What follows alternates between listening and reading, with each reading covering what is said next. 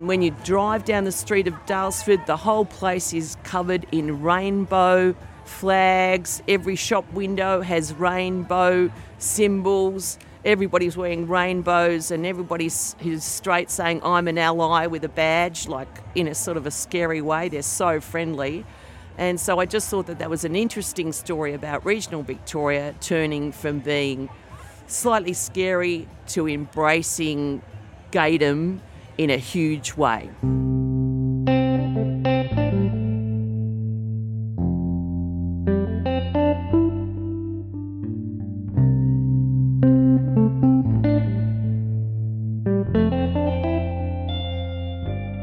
My name is Beck, and I am a queer woman living on beautiful Wurundjeri country, currently working with Midsumma as the project and program manager for Victoria's Pride. I'd like to begin by acknowledging the lands on which this podcast episode was recorded, the Wurundjeri lands of the Kulin Nation, and pay my respect to elders both past and present. I would also like to acknowledge the traditional custodians of the various lands on which you live, work and play today, and acknowledge that sovereignty has never been ceded.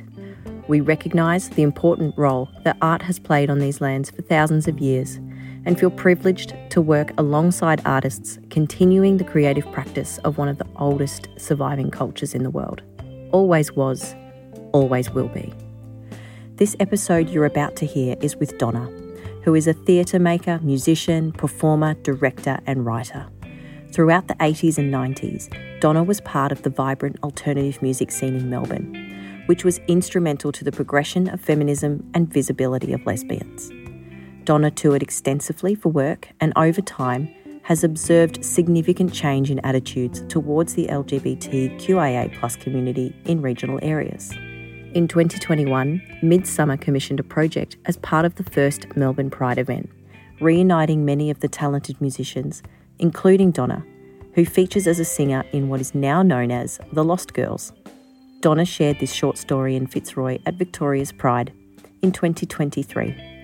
And it reflects on a personal experience that describes a homophobic attack, abuse of a dead animal, and use of blood. If this feels triggering for you, consider listening with a friend, in a safe space, or perhaps save it for another time. Let's hear from Donna. What brings you in here today, into the Pridefinder podcast studio? I thought that I would like to share a story with you about Daylesford.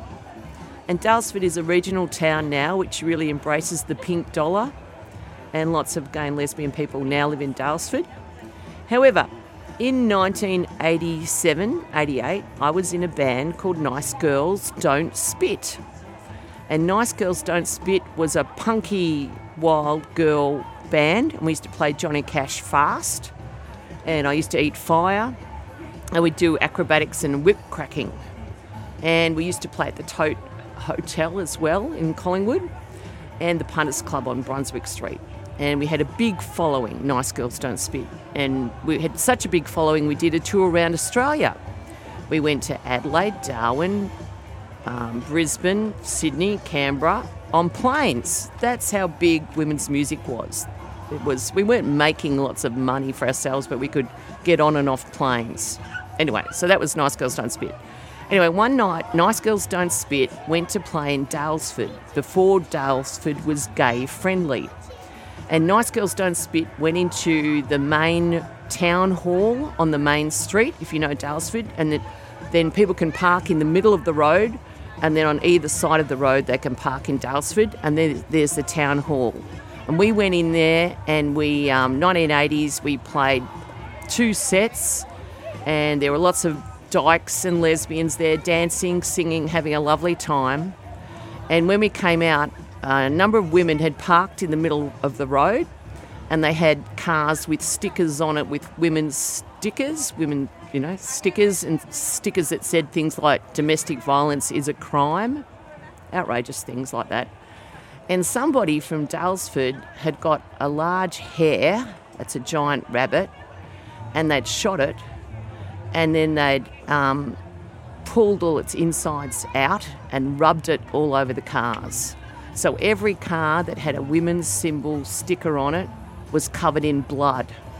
So we'd had a lovely night, all singing in the hall, dancing, playing music, having a lovely time. And then we came out and all the women's cars were covered in blood. So somebody, like a farmer or somebody in Daylesford, had been very upset about having a women's dance at Daylesford. And we were all a bit shocked and horrified. So now I'm going back with another band to Daylesford. And after twenty years of not playing music, they rang me up and they said, "Donna, do you want to come and sing some of the songs you used to do with Nice Girls Don't Spit?" So I'm back in Daylesford last year at Chill Out, singing with the new band called The Lost Girls. And I'm very happy to be in Daylesford, to be playing in the same town hall.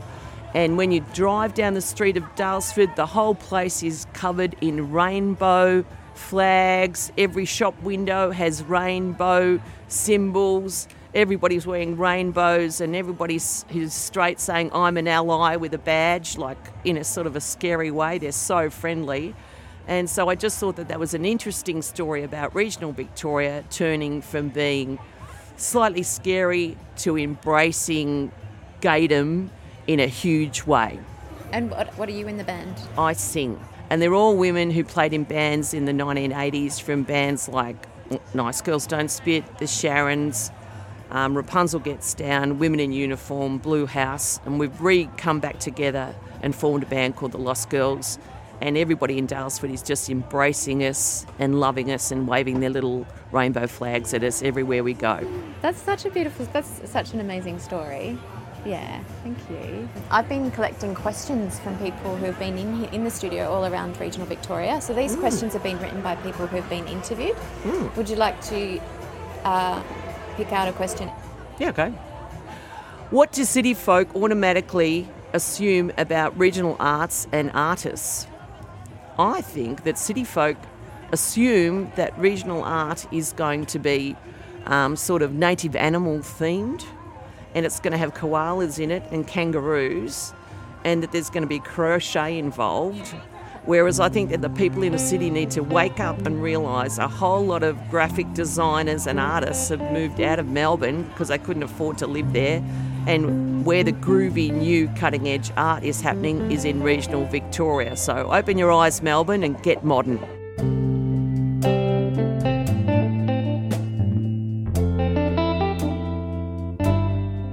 This is the last episode of the twenty twenty-three season and could not have been possible without the support of our local community partners, Midsumma and the Fairer Victoria portfolio of the Victorian State Government. Pridefinder, the Rainbow Road Trip, was a travelling project commissioned during the twenty twenty-three Midsumma Festival as part of the State Government's initiative, Victoria's Pride. Helene Thomas, an award-winning creative audio producer, journalist and queer ally, developed a mobile story studio with the purpose of encouraging connection, cultivating empathy and preserving people's experiences.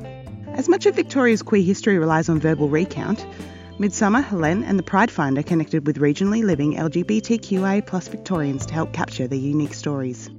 These conversations are frank, honest and reflect the language, thoughts, history and opinions of the individual. Views may not be shared by Midsumma or the Victorian State Government. Please keep yourself safe and refer to the show notes for specific triggers related to each episode. If something in this podcast has made you feel uncomfortable or brought up challenging feelings, please seek support from a loved one or from one of the helplines listed at the bottom of the show notes.